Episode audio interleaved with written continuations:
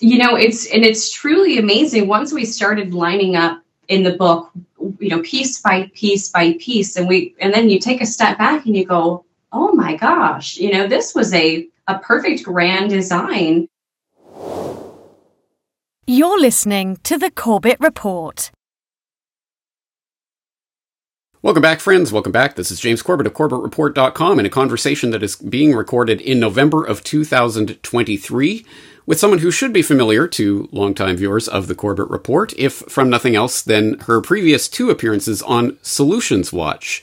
We talked to today's guest back uh, in 2021 for a Solutions Watch on how to meet like minded people.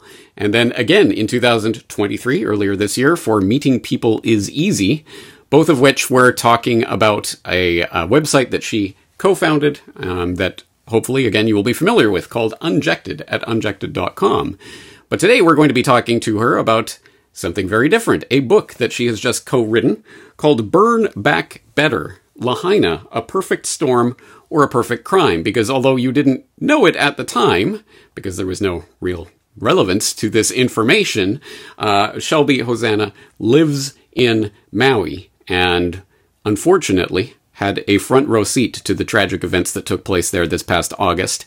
And here we are in November, and there is already a book about these events that you can get from unjected.com. The link will, of course, be in the show notes for today's episode, so you can go there directly to purchase your copy. But let's bring her on the program. Shelby Hosana, thank you very much for joining us today. Aloha, James. Thanks for, so much for having me. It's a pleasure to see you. Uh, I wish we were talking under more happy circumstances, but you know, I appreciate you helping get the word out about Maui. Yeah, unfortunately, you're exactly right about that. I wish we were talking in any other kind of circumstances than this. The truly horrific, tragic events that took place there just a couple of months ago, and unfortunately, in many ways, are continuing with the cover up and obfuscations and um, the still tragic consequences of that event still playing out. So let's set the table for this conversation. Obviously, we're going to be talking about in some detail about your new book, but let's start by just talking about your own family personal experience with this. As I say, you live in Maui, not uh, in Lahaina, although you do have personal connection to Lahaina. So let's talk a little bit about that. Yeah, absolutely. So, you know, when I first uh, came to Maui over 10 years ago, Lahaina was, uh, you know, my my landing spot and my stomping grounds for almost five years, uh, where I was living and working right off of Front Street, and you know got to know many of the you know beautiful people that ended up being victims in this fire. And even my mom still worked in Lahaina, you know, to this day. And so she was actually there on Front Street the day of the fire, and I'm so thankful to know that she, you know she's okay and that she's here today. But you know, when she had come home with her uh, harrowing story about what the police were doing, barricading people in, and how she was essentially paraded into the fire. You know, it was just apparent that very day of the 8th, you know, when you combined the fact that no one was warned from the siren system, I, I was shocked, uh, you know, t- hearing her story of the day and, and unpacking just the last uh, few weeks with her. Um, but, you know, we have known unfortunately a lot of people that have passed away uh, and and like you said it's still um, unfolding every day w- with what we're finding out Absolutely. And unfortunately, the 24 7 news cycle being what it is, a lot of people who were following and interested in this story aren't anymore. So unfortunately, right. this is the the nature of the news cycle these days. So let's bring um, some of these issues to people's attention, or at least bring some of this information back to people's attention. Let's start with a little bit more detail about your mother's story because you do go into that in the book, and I think it's a it's a good way of getting a handle on the absolute craziness of what was happening that day. How did your mother get out that day?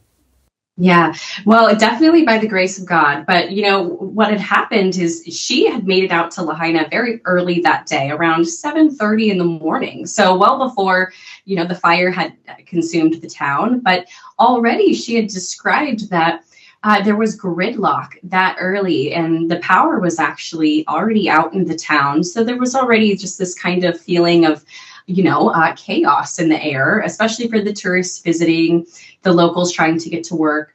And so by the time she did make it to work, uh, finished her day, you know, it was around 2:30 in the afternoon. And when she went to leave, she saw a plume of smoke in the distance. But you know, there was not this. Uh, she didn't quite know the severity of the situation because, as we just mentioned, the police were not showing the concern uh, to get people out of Lahaina. And where she works specifically, uh, is right towards that highway. So she should have been able to exit, you know, quite immediately. Uh, but just like many other people, they were barricaded in. And, um, you know, so the fire started at Lahaina Luna Road, which is kind of the main ta- uh, road that comes into Lahaina town. And so it's uh, a, a thorough way from our bypass, which is only one way in and one way out of Lahaina. If you're familiar with Maui, it's it's very um, common to actually get stuck in Lahaina. You know, this is something that people are used to, and uh, that you know law enforcement should have been and prepared for. And uh, and instead, when the afternoon continued and the flames crept closer and closer to Lahaina, instead of um, seeing a massive evacuation plan, you know, they were essentially just kind of parading people in circles. And uh, every road in Lahaina that day was blocked by a police barricade, uh, by an electrical barricade, where they were just trying to uh, set up power lines in 80 mile an hour winds, if you can believe that. Uh, let alone just uh, barricades of just cones uh, that were actually just preventing good citizens uh, until they finally realized something is is wrong here. And it was the locals who uh, actually broke the barricades. Those were the people who survived. And you know my mom uh, circled each each inland street of in lahaina town because she was thankfully familiar with it. And finally when she went all the way back in a full circle where she started um, a, a local had knocked down the cones and she was able to follow them and get through and uh, she made it out about 15 minutes before the town was completely gone. Um, she had actually passed her boss on the way out, who who spent the whole evening in the ocean. And uh, you know, that's kind of the second part of the discrepancy is you know these stories that we hear from the survivors don't reflect you know that what the media told us in our uh, 24 hour news cycle it's such an incredible story for so many reasons, one of which is just to reflect on the fact that, once again, like, for example, on 9 11, the people who made it out were the people who weren't listening to the authority figures. Oh, go back to go back to work. It's fine. Just just stay here. No, um, it's absolutely terrible, and it's tragic to think of all the people who did comply and sit there, and unfortunately were consumed by those flames. Absolutely terrible and tragic fate. And it raises so many questions about that police response. And in fact, there are so, so many questions about what happened that day, many of which you do raise and tackle in this book. For example, why were the sirens not sounded? Emergency, one of the greatest emergency systems on the planet, apparently, but not sounded that day. Where are the children? Why, why was there, there was officially one deceased child for how many weeks after this took place? Um, Mayor Richard Bissen claims he was unaware of the fires until 12 hours later? What? Why were communications shut down? Why was the water shut off? Why was the Maui police chief brought in from Vegas, where he had overseen the Mandalay Bay shooting cover up, and then given a raise that was beyond even what he had asked for? What is happening here? There's so many baffling questions. Uh, let's start tackling some of those questions and, and get into some more detail. Uh, I, I don't have yeah. a particular one that I want to tackle here, just all of these things. Um, tell us about what's going on here. You know, it's and it's truly amazing. Once we started lining up in the book, you know, piece by piece by piece, and we and then you take a step back and you go, oh my gosh, you know, this was a a perfect grand design, just as if we know that they're good at doing. Practice makes perfect.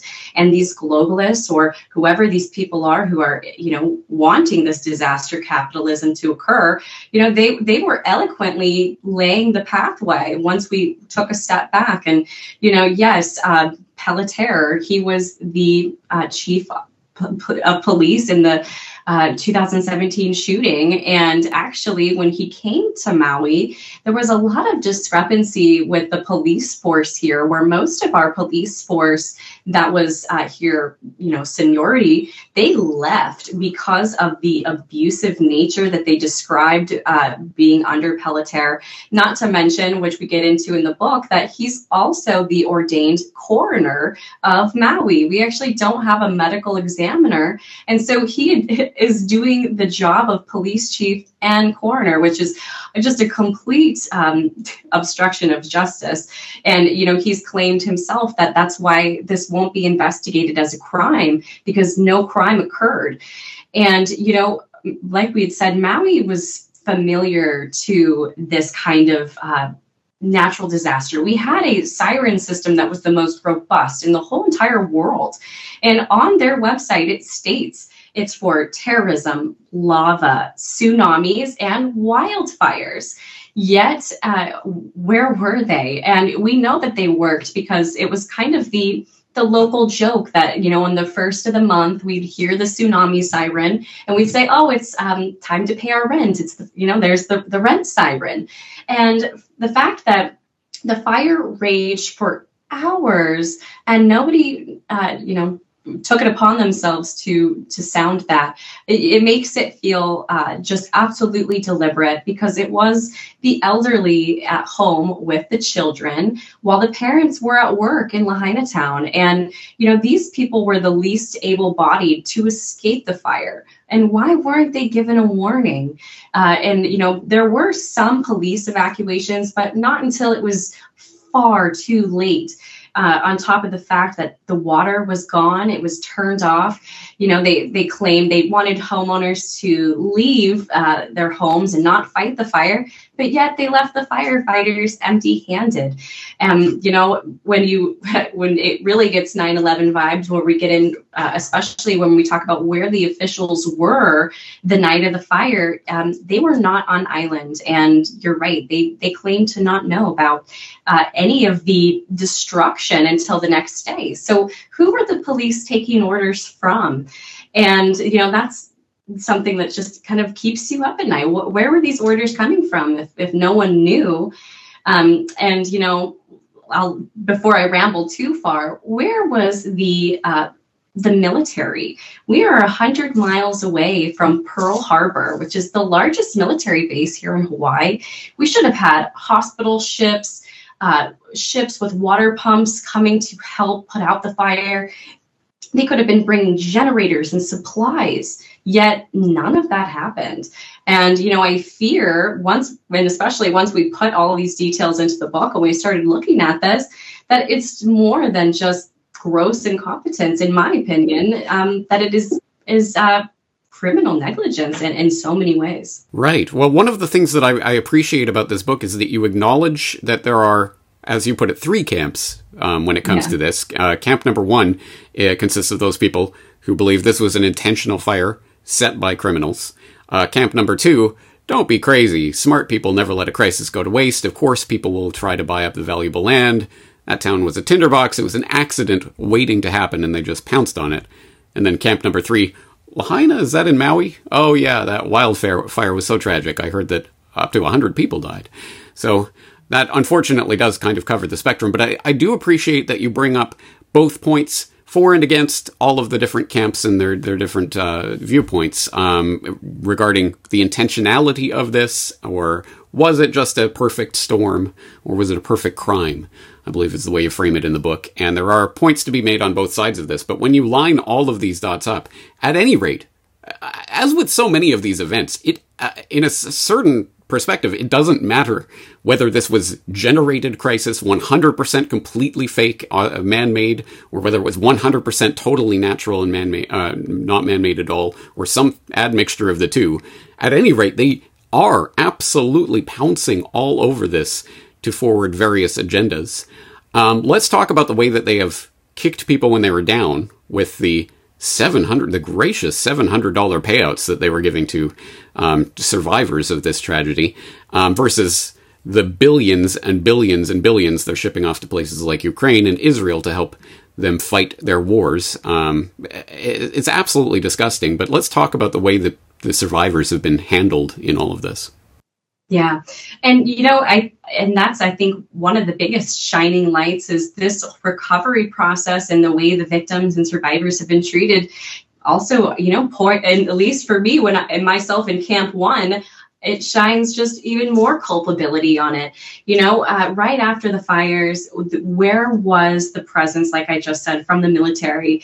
You, there was National Guard that did arrive, but not until days later. Uh, and, you know, most of the people here, the local citizens, were left to actually clean up uh, you know, bodies of loved ones just to give them dignity because they were in the sea and they were on the street and they were left there. And what were what were we going to do? You know, they weren't going to leave them.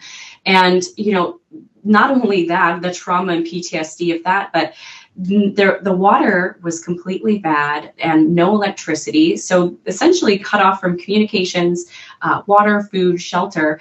You know, these people were in survival mode to the fullest extent. And uh, us on the other side of the island, I live on East Maui, which is about 30 miles away. Uh, you know, anybody who tried to come even from this side or from neighboring islands was turned away by police, by National Guard, and you were told you would be shot if you tried to bring sur- uh, supplies in to survivors. And you know, think about like Hurricane Katrina. Did did that ever happen where people turned away and told they would be shot by going to help survivors? You know, and instead uh, in, of this recovery process, they were actually just building a large wall in Lahaina instead of looking for for bodies and helping. They were uh, essentially building a, a crime scene wall. And to this day, the $700 is all that they've received. You know, there's been many uh, nonprofits and, and funds that have been going on around the island, but as far as the federal government, no assistance whatsoever. And you know, when you combine that with with Biden saying that they're laser focused on getting help to Maui, it's just offensive. You know, seven hundred dollars is is uh, a grocery run here, and so right now people are facing a massive housing crisis. Uh, many people are have have already been denied insurance claims. Uh, the insurance companies are saying, "Oh, well, your house wasn't up to code because it was too close to the ocean," uh, and you know now all of these red tapes and these things are coming out. Or uh, condominium owners who had you know maybe 20 different people with different insurances, they're not getting payouts either. And so right now the state has this. Um, this interesting uh, position, which we definitely dive into in the book, which um, Josh Green seems to have set himself up pretty carte blanche uh, to be able to to seize this land for people who are unable to, uh, to you know rebuild on it or uh, even even come out of this recovery process. And so you know it's uh, it's actually just devastating to see what's going on. You know we still have survivors being housed in the hotels uh, but over the course of the next few months they're not going to be able to stay there any longer. So it will um, either bring a large exodus or a large unveiling of truth for, for a lot of people. Well, let's certainly hope that there is some unveiling of truth that comes out of this, at the very least. But uh, you mentioned the uh, the phrase "laser focused." Well, on that note, as you allude to there, you are in Camp One that this was an intentional fire set by criminals. Um, but as uh, people would argue, well, Lahaina certainly no stranger to wildfires, and the fact that it was a tinderbox waiting to happen, essentially, uh, all of that is acknowledged and understood. What makes you believe that this was not simply just another natural occurrence? You know, well, I I am one to, of course, be skeptical, being from Unjected and, and being in this freedom, medical freedom world, anyways. But you know, when I when you just take when you take a step back and you start looking at all the pieces of evidence and also what they've gone to as far as covering evidence up you know even uh, pilot logs are, are being erased off of the air traffic control websites from 8.8 satellite imagery from um, NOAA is gone. So you know there's just a lot of really interesting precarious things. And even just like 9-11 where we're still uh, 20 years later going, wow, here's a new piece of evidence. It, it seems like that's just happening every day and, and almost a hyper speed. And, you know, do we know if it was a, a directed energy weapon? For certain? No. But what we do know is, you know, interestingly enough, Maui is home to one of two directed energy weapons here in the United States, which I can actually see right from my window here. Uh, it's uh, the AMOS facility right on Haleakala, uh, which the Space Force and the Air Force love to talk about. Um, we do know that directed energy weapons can be mounted on airplane noses quite easily. Maybe is that why uh, pilot logs are being erased?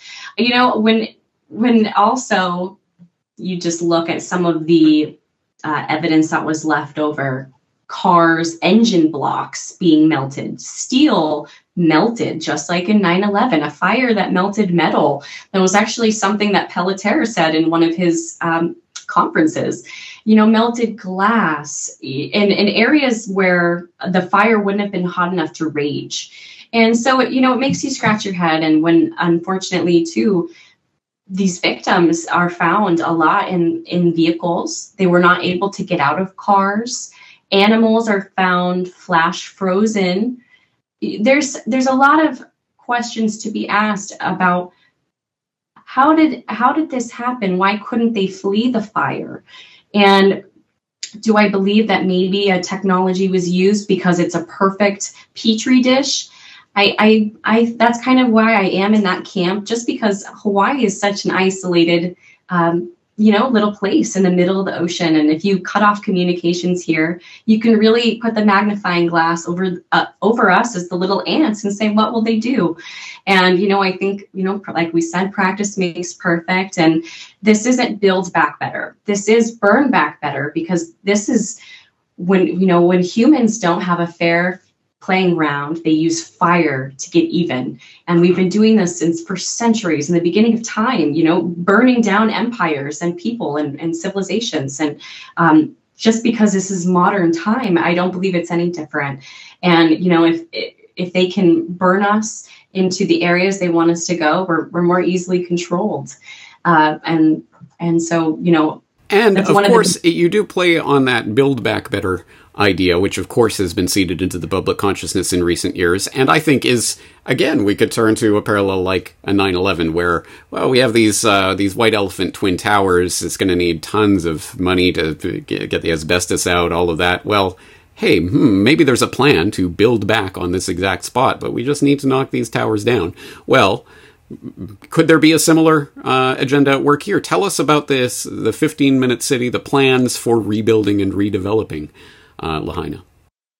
Yes, well, I you know I fear that definitely is a possibility. We we dive really deep into the book with uh, actually some of the proclamations, but Josh Green went out of his way before the fires, actually in July, which is very precarious. Uh, who signed an emergency proclamation that gave him the ability to seize land that was due uh, or uninhabitable due to a natural disaster how convenient just two weeks beforehand uh, you know and essentially what we when when we took a look back we saw oh in in January of 2023 they actually had a smart city conference in Kaanapali which was just 10 minutes away from Lahaina where the whole town is now gone. And you know one week after the fire uh, Governor Green was over in New York discussing how Hawaii was going to usher in the smart city and the green city. You know, we, we're calling him Governor Green New Deal because, you know, it's right in front of our faces and, and he's been going out of his way to talk about it for some time now. And, you know, Lahaina was, is what I've heard, ranked the second most valuable land in the whole entire world, real estate wise. It's just the most gorgeous, pristine, beautiful place you could imagine that's been in the hands of generational Hawaiians for thousands of years. And it was not sold out by corporations. These were mom and pops, families that were uh, holding their ground here. And was it easier for them to clear the land and just get them off so they can have a clean clean sweep. I hope not, but it sure feels that way. And, it's you know, the kind of thing that the average non psychopath could not even possibly imagine Um, but unfortunately, our lack of imagination, our lack of understanding of the threat that is posed by people with truly no empathy for other human beings is, um, unfortunately, to our detriment. Um, absolutely unthinkable. But as you say, that was one of the aspects of this that I, I must admit, when all of this coverage was happening, I didn't I didn't pick up on. But yes, I'm glad that you put the emergency declaration here in the book and you reproduce it here for people who didn't see it. Yes, just weeks before this happened, an emergency declaration what emergency was happening? Uh, who who knows? Who cares? But hey, in the event of a disaster, we'll be able to come in and reclaim claim this land. It's absolutely it's it's certainly puts uh, puts uh, I think a lot more people in camp number one that we were discussing earlier. Um, it's my yeah. But as I say, I appreciate that you included that emergency order in here. Um, all of the things that we're referencing here, pictures of the melted uh, metal and all, all sorts of uh, survivor testimony, etc., etc. This is quite a compendium of information. And the thing that strikes me about this, we are here in early November. I mean, this is only a few months ago, and you already have a book out compiling all of this information. I can only imagine the type of work that goes into putting this together in such a short time frame. Tell us about how and why you decided to publish a book on this so quickly. Absolutely. Well, you know, it's been it's been a collection of us of, of souls that have been working just tirelessly, and of course, um, Stephanie Pierucci. She is uh, just an absolute incredible author, and you know, I thank her so much for. Uh, helping push this out as quick as she did and the incredible skill that she has too. But, uh, you know, what we saw was actually, I think it was day two after the fire, there was actually like an AI generated book that was produced about the Maui fires that was all about climate change and pushing the climate narrative about how the town was gone because of, you know, essentially build back better, the opposite of what we're talking about. And and then once we started seeing, um, even myself, I, when I was speaking about the fire, I was being censored and deleted. Uh, survivors, their testimonies were being deleted and, and gone, just scrubbed. Uh, the pilot's testimonies gone. And it was just, oh, they're going to rewrite this narrative just as if they've done so many times before and they're they're going quickly at this and so we just all said we need to to make sure that this story doesn't go untold. And we need to tell this correctly so we can help help the hawaiians get their land back one. But you know so we and so we don't lose what really happened here. And so you know it, it was a tremendous amount of work so many hours of deep diving. And um, you know as you've noticed in the book everything is cited with resources and you can actually go and watch even videos of the of the testimonies and go look at documents that we've provided. So it's it's a it's actually like a full dissertation or textbook um, of, of of this crim- criminal investigation, in my opinion. And you know, we anticipate that it will uh, grow even into maybe more volumes as we learn more.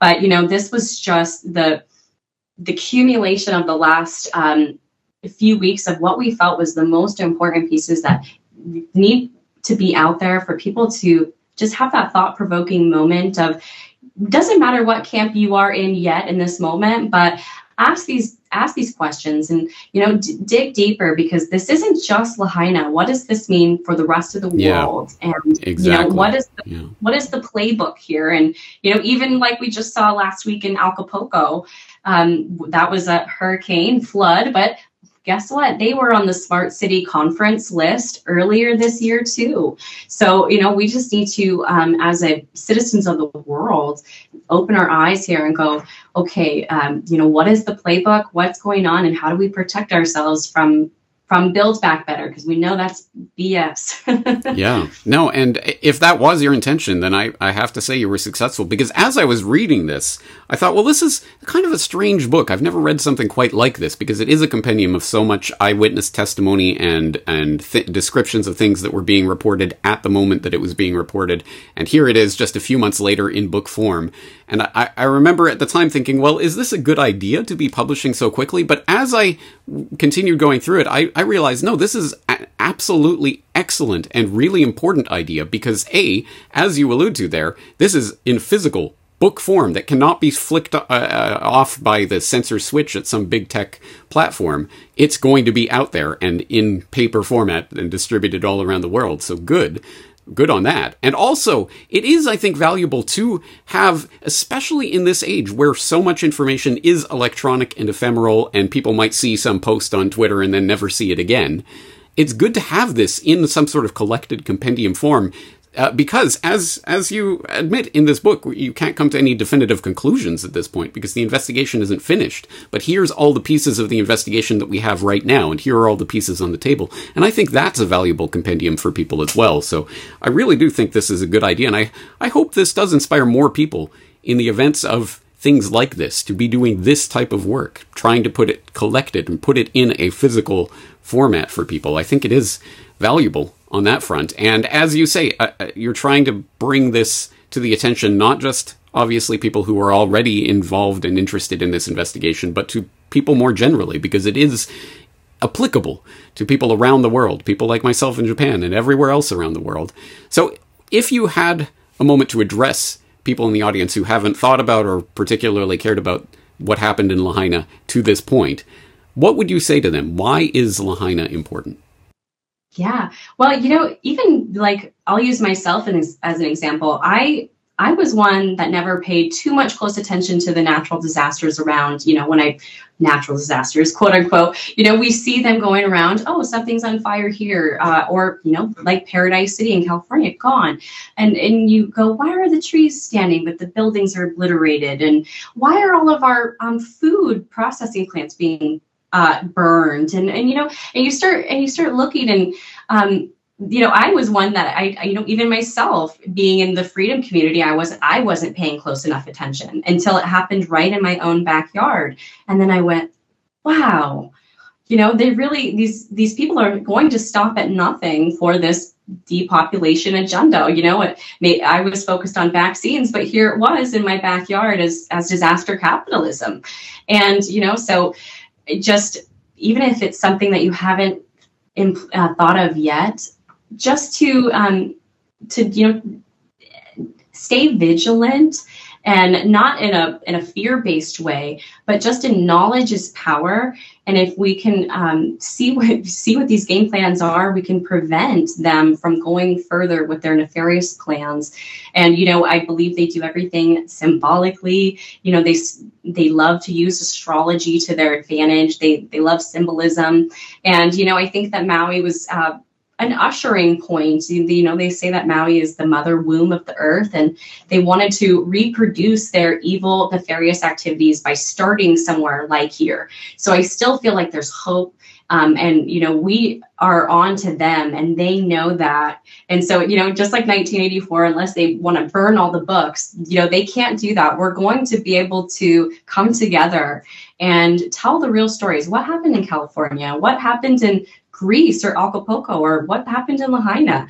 These are all similar events uh, being orchestrated by the, in my opinion, people in the shadows. And um, and as the sooner that we catch on to them, the you know the less um, the less destruction and you know we'll face uh, and and we'll be able to have a greater reset, not the great reset. well, if we if we perish from our lack of understanding, then books like this will hopefully contribute to the understanding we need to prevent this from happening again in the future. Um, there is so much information in here, including uh, history about Lahaina and and so much more that we haven't had time to cover in this conversation. So I hope people will get a copy of the book. Again, it is called Burn Back better. Lahaina, A Perfect Storm or A Perfect Crime, uh, co authored by uh, uh, Shelby Hosana and Stephanie Pierucci. Um, Shelby, where can people get a copy of this? Yeah, absolutely. So you can find it uh, on shopunjected.com. It's actually um, our new merchandise swag store. So if you like to see any other unjected stuff, you'll find it there as well. Grab a copy, um, or if it's easier, you can get it on Amazon. Uh, we don't like to support Bezos, but well, well, you can if you want to. and um, and so yeah, shop unjected.com. And then, um, of course, you can find me just over at unjected.com uh, always.